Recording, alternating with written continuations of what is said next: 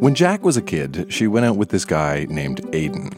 But they broke up after about 12 hours. And to explain why, Jack wrote Aiden a letter. Dear Aiden, you're incredibly shallow and self centered and horny. I mean, I get it. You're a guy, but lay off a bit. I mean, if you use girls, you are going to get a huge punch in the face one day. I mean, can you say jerkhead? I can. Aiden. And then as I sign all letters, Jackie B. XOXXOOXXOX. P.S. F- you.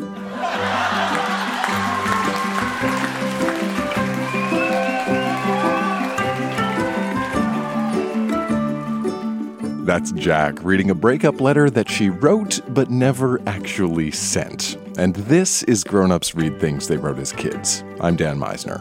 This is a show where we go back in time to remember the good, the bad, and the awkward parts of growing up. This time, recorded live at the Black Knight Pub in Yellowknife, we have weak bladders, friends of the forest, and a proven strategy for dealing with bullies. This stuff is cute, it is weird, it is angsty, and it gives us an instant connection to our past. So think about who you were when you were a kid, and stick around.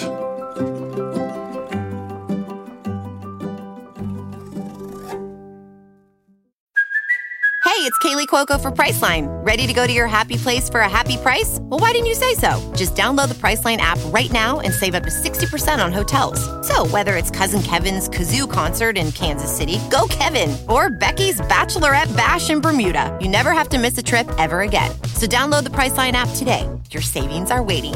Go to your happy place for a happy price. Go to your happy price, Priceline. When our next reader, Paige, was growing up, he was bullied. And so, between the ages of 10 and 15, he wrote something that he called The Guide to Social Survival. Basically, Paige would have a terrible interaction at school, obsessively think about how to deal with it, and then go home to write down his winning strategy in a notebook. Please welcome reading selections from The Guide to Social Survival, Paige. Just a quick heads up Paige's reading mentions a body part, a private body part. All right, under bullies. You are being shot by a student with a rubber band behind you. Usually it starts with one occurring and you assuming that some sort of mistake. Then as time passes and a second and third hits you, it's obvious that there's some showmanship occurring amongst the students behind you. It's tempting to turn around and say, Stop it! or tell the teacher, but the end objective needs to be kept in mind. If you say stop it, why would they? You're giving them the exact reaction they want, not causing a problem for them while identifying they're of a higher social status than you. And that all you could do is plead with them to allow you to spend the class free from harassment. Telling the teacher will accomplish the teacher telling the student behind you to leave you alone. The teacher can't help. Obviously, they haven't seen the bullying occurring, or they would have stopped it themselves. They can't send the bully to detention based on your word. At this point, you seem trapped. Instead, you need a new approach. Either assert your dominance or remove your name from a potential list of targets. Asserting dominance is difficult and requires years of work to effortlessly become a popular kid, so it's better to just remove yourself from a list of targets. So don't make yourself an easy target. Don't wait until the next rubber band hits you. Instead, wait until the teacher isn't aware of what's going on in your corner of a classroom and then raise your hand. When the teacher addresses you, complain, Student behind me keeps asking to suck my dick. It's.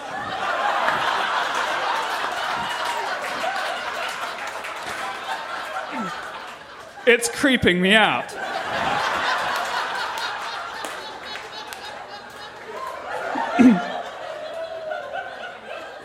Make it seem like the person behind you is doing things that are embarrassing to them when they pester you. Hopefully, you can choose something that hurts them personally. if, if they come from a rough home, put your hand up and complain to the teacher. Student behind me's parents don't love them. If they don't know enough, just complain that they smell like piss. make them self conscious, make the experience of bullying you uncomfortable and difficult, so they move to another target.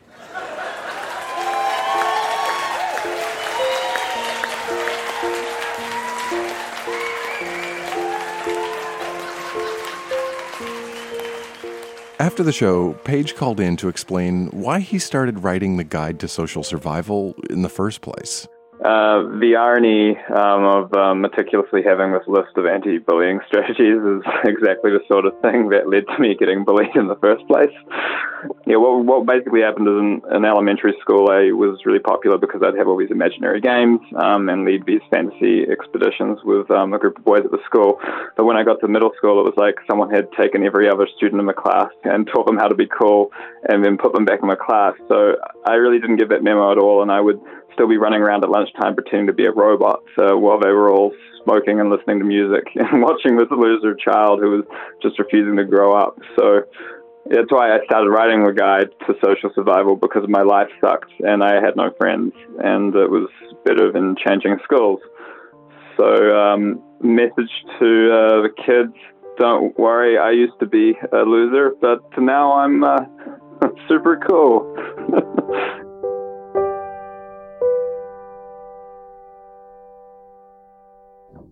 I love it when a piece of kid writing is rooted in a very specific time or place. Maybe that's a pop culture reference that gives away the year, or a local reference that ties the writing to a particular city or street. Our next reader, Heidi, brought along a selection of diary entries from grade three. And if you listen very closely, you'll understand why some of them could only have been written growing up in Yellowknife in the 1980s. Here's Heidi.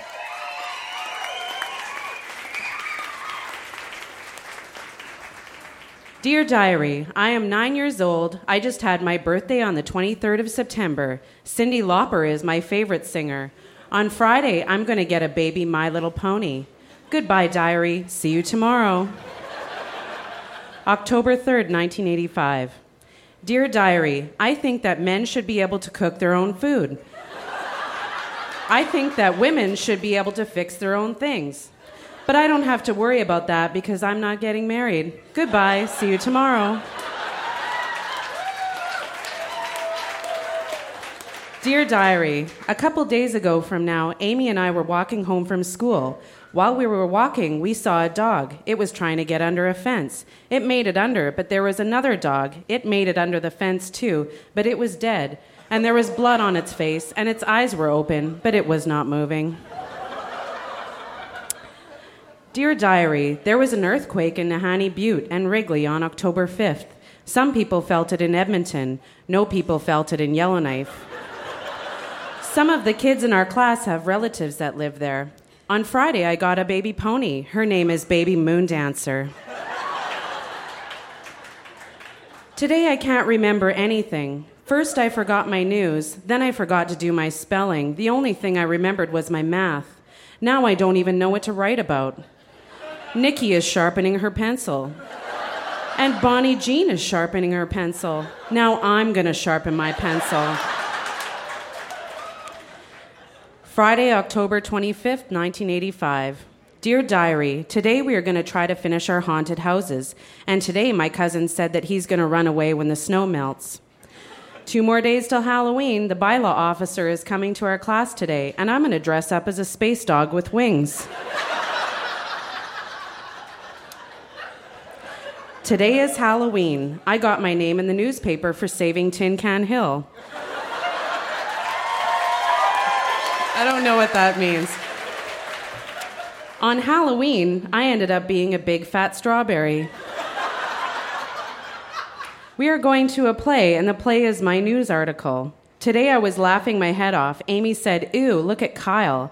I don't care, I said. I'll kick his bum, and then it'll fall off, and then I'll kick it again, and his bum will run away. Oh boy, three more weeks until Christmas, and my tooth is loose, and I have a cold, and one duck lived to be 49 years old, and Ina might be moving to a different school. Giant Mine poured its 10,000th gold brick last Friday. One man has been hiccuping for 63 years. He has two wives, and he can't keep his false teeth in.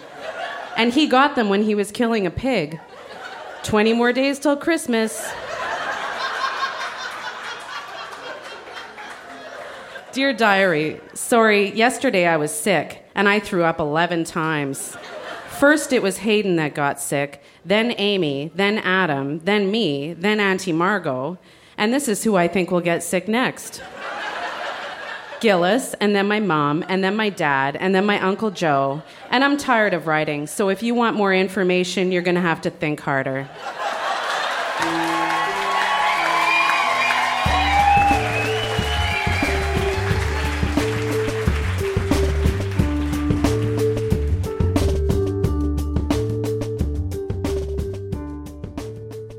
In 1974, our next reader, Jamie, was 19, and he was just starting second year as a biology undergrad at Queen's University. And Jamie, well, he was what you might call a dedicated student. And I know that because that year, Jamie kept a journal. And 41 years later, at our show in Yellowknife, he shared a few excerpts. September 8th, 1974. I'm pleased with my course selection. This year, there's nothing I'm taking grudgingly, like physics or calculus. Psychology will add some interesting spice to my three biologies. Organic chemistry could be tricky, but I'll just have to knuckle down. Here at my desk, I'm happy to do hours of reading, researching, and manipulating knowledge with a capital K. To keep on top of the work is a moral victory which I hope to maintain at all costs. September 25th, still on top of the courses, and the future looks good. In fact, the future looks quite certain, and never have I supposed myself more its master. November 1st, Ian Osler, a housemate, and I sat around tonight smoking white owls and watching The Graduate on our dinky black and white TV. It got me thinking what will happen after I graduate? Who will I be? Wow, ask me in 10 years. December 13. I lost Damien tonight. I left him in front of our house for maybe an hour, unlocked, untethered. I'd fully intended bringing him in, but instead totally forgot him. I should tell you that Damien was my beloved Peugeot 10 speed bike. Never had a piece of machinery provided me with more joy or allowed me to experience new territory so easily. Damien had risen above mere metal and rubber, becoming a trusted friend an adventurous traveling companion. After a few soothing beers, I spent much of that night roaming the streets, calling out his name Damien, Damien. We await Damien too. January 19th. Time to throw myself into academic overdrive. I may have to sacrifice friends, but so it goes. Fanatical, possessed, mad, crazed. These are words that hopefully will be thrown around behind my back.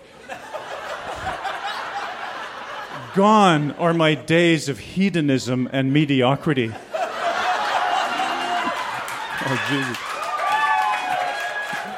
Uh, April 23rd, my hometown. Four months out of Queens to do what I like. I have a clear head, a clean conscience, and an empty bank account a job is waiting for me back at the boneyard for 480 an hour which at the time of writing is an awful lot of money for watering flowers in the sunshine and waiting for people to die so we can bury them. Really i did.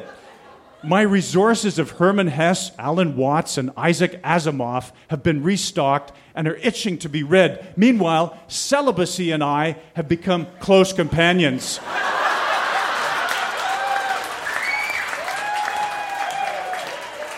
and, and her presence is not welcome. But there are many fish in the sea. Thank you.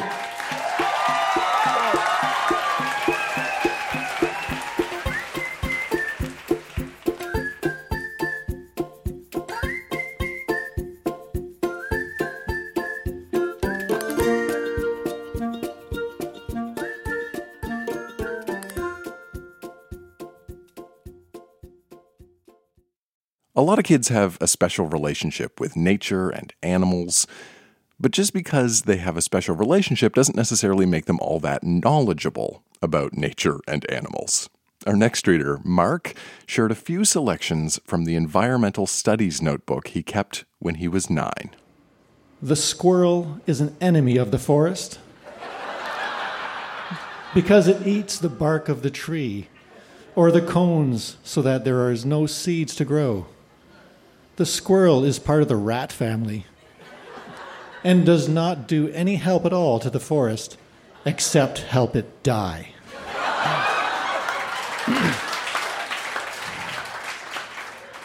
the caterpillar is an enemy of the forest because the butterfly lays its eggs on, on a leaf of a tree and flies off. When the eggs hatch, the caterpillars all start eating the leaves, and that doesn't do the plant any help at all. the hedgehog is a friend to the forest because he eats the little animals that ruin the trees.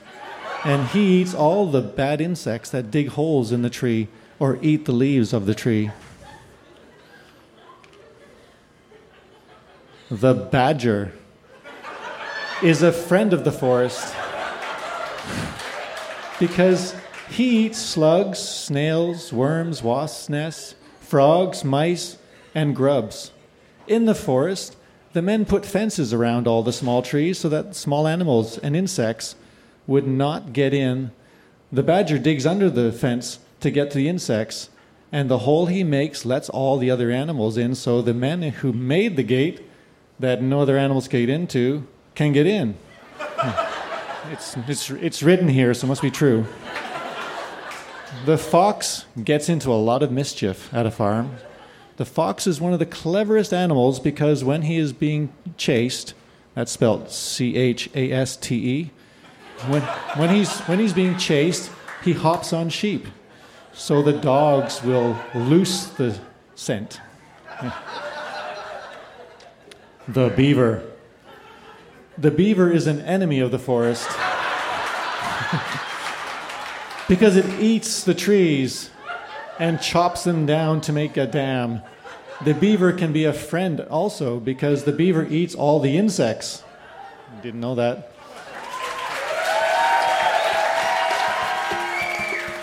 Today, Mark works in environmental consulting. He's a friend of the forest.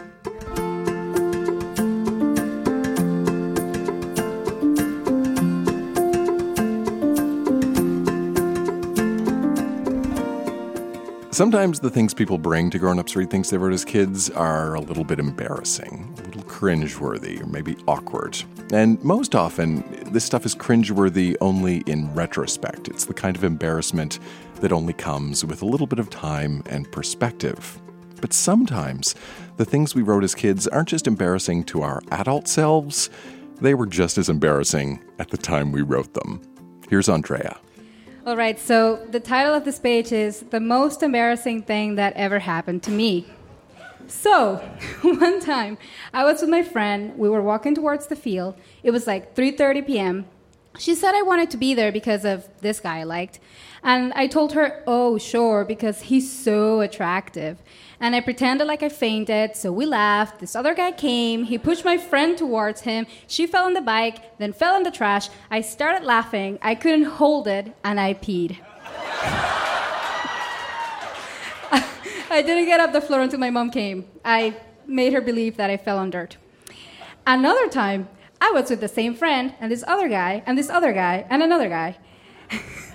One of those guys touched someone's face, and for some reason, I was trying to imitate it with my hands. So after that, he proceeded to chase me all over the playground.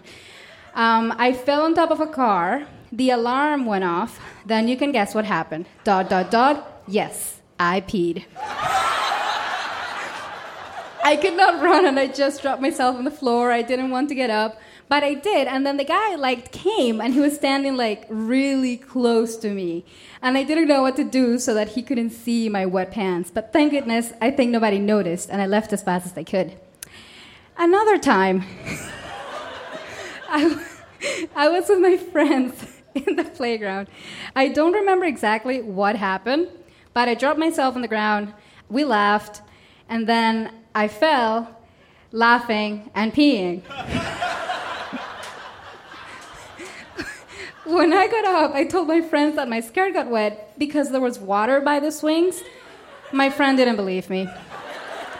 Anyway, then I had to go get the picture taken because it was the yearbook picture. And I was doing everything so that nobody could see my wet butt. So finally, I found some shorts in the locker room. I took off my skirt, put on the dirty, old, sweaty shorts that somebody else had left in the lost and found.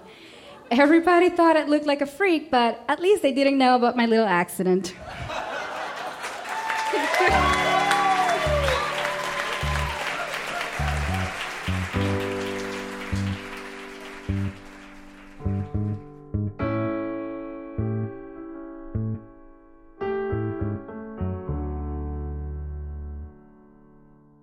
When Lauren was 15, he went away to boarding school to play hockey. I left Vancouver and I went to Saskatchewan. And so I left a little piece of my heart in Vancouver with this girl named Tanya. And we exchanged all kinds of letters. But rather than, than tell her I loved her, I just uh, thought I'd sweep her off her feet eventually by, by uh, supporting her in her relationships with other guys. Now, a quick heads up some of Lauren's letters to Tanya include cuss words, which we do not bleep. They also acknowledge the existence of sex. Okay, there's your heads up. Here's Lauren. Dear Tanya, last time I talked to you, you were upset about Noah. How's that situation? Even though there's tons of garbage going on with him, it sounds like you and Luke are making up a bit. What is up with you and Shane? Things here are pretty good. Today is the first laundry I've had since I got here, so I've been washing my underwear by hand while I shower. Has there been any good parties lately? By the way, you're the only person that writes as much as they say they will. Actually, that's not true. Theo, who is to this day still my best friend, keeps his promises. He told me that he wouldn't write, and he hasn't. Love Lauren. Dear Tanya, that's too bad about Jamie and you, but that's unfortunately the way things tend to go. I know you guys were pretty into each other and that you thought of sleeping with him, but is this loss on the same level as when you and Luke broke up? I guess you grew pretty attached to Jamie quickly, but hopefully it was just infatuation. Infatuation goes way up on an emotional level and then comes down fairly quickly. Another thing that can happen to me is that instead of being really into the person, I'm really into the idea of being in the relationship. then, when the relationship isn't perfect like it was in my imagination, I lose the desire to uphold the relationship. By the way, thanks for the picture. You shouldn't be so hard on yourself. You look good. Hopefully, you found the picture of me. I've changed a lot since that photo was taken. I now have sideburns. Love Lauren. Dear Tanya, your letter came at the perfect time. I was having a shitty week and I was getting really bummed out. When I'm reading a letter from home, I kind of forget where I am for a couple of minutes. What you told me about Scott doesn't surprise me at all. I heard in one of my letters from someone else that you and Luke are involved again. Sorry if it's old news, but news travels slow in Saskatchewan. I got my hair cut and the damn lady took off my sideburns. Love Lauren. P.S. The only bad thing right now is that my roommate just started using steroids. This whole exchange culminates in, in, a, in a Valentine's Day card. There it is. That's the card I chose for. Three elephants with some hearts. Tanya, hopefully this will get to you on time, but if not, I hope you had a good Valentine.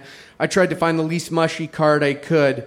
In your last letter, uh, it said you were having a pretty tough time trying to straighten out your feelings for Luke. I'm no pro on the matter, but I know that the worst thing for both of you would be to stop talking. The hardest part is doing what you're doing right now, which is trying to maintain your friendship despite some stronger feelings. Things here are moving along pretty well. Valentine's Day is coming up, and I'm still flying solo. Flying solo is great, but not on Valentine's Day. The other night, the other night we were making predictions for everybody's life. As a joke, a bunch of girls decided that I'm on my way to being a good old down home farmer with a cute wife that raises the kids. Pretty scary, hey?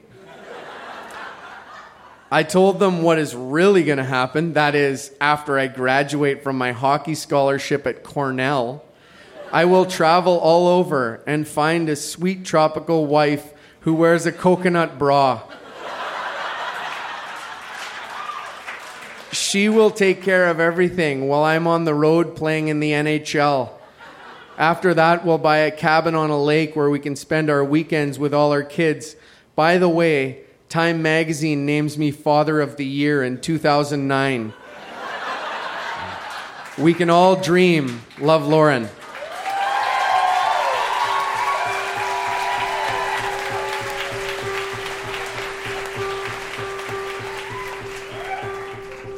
Really want to get in touch with Tanya right now.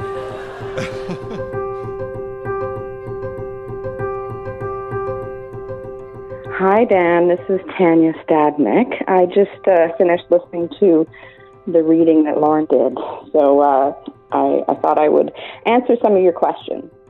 I asked Tanya to call in, and she explained that all those letters Lauren sent more than 20 years ago were sitting in a box at her mom's house. So, a couple months ago, Tanya's mom sent Tanya the box, then Tanya sent Lauren the letters, and then I sent Tanya a recording of Lauren reading them on stage. And then listening to him, I honestly, I was laughing so hard, and I really wonder how I missed that he had a crush on me. I have a funny story actually. I remember him coming back uh, from Saskatchewan, and uh, he brought me this little stuffed baby Simba lion from The Lion King, and then he took me to the movie. And somehow I still missed at that point that uh, that he had a crush on me. Um, you know, Lauren was was my rock when I was younger, and uh, you know, there's some people that you never forget from your from your younger years, and Lauren's definitely one of those. So listening to all of this, it uh, it helped to bring some laughter and, and light to my day. Um, I even had my husband listen to them, and uh, after he, he finished recovering from, from his laughter, he said to me, Dan, why didn't you date that guy?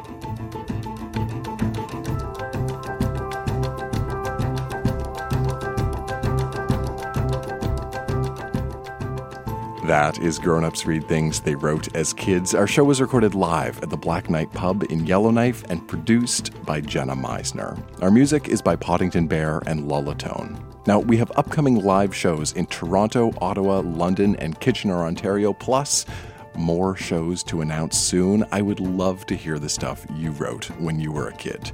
For full details or to join our email newsletter where we announce new live events, visit grownupsreadthingstheywroteaskids.com or use the links in the show notes on your device right now. I'm Dan Misener. Thanks for listening.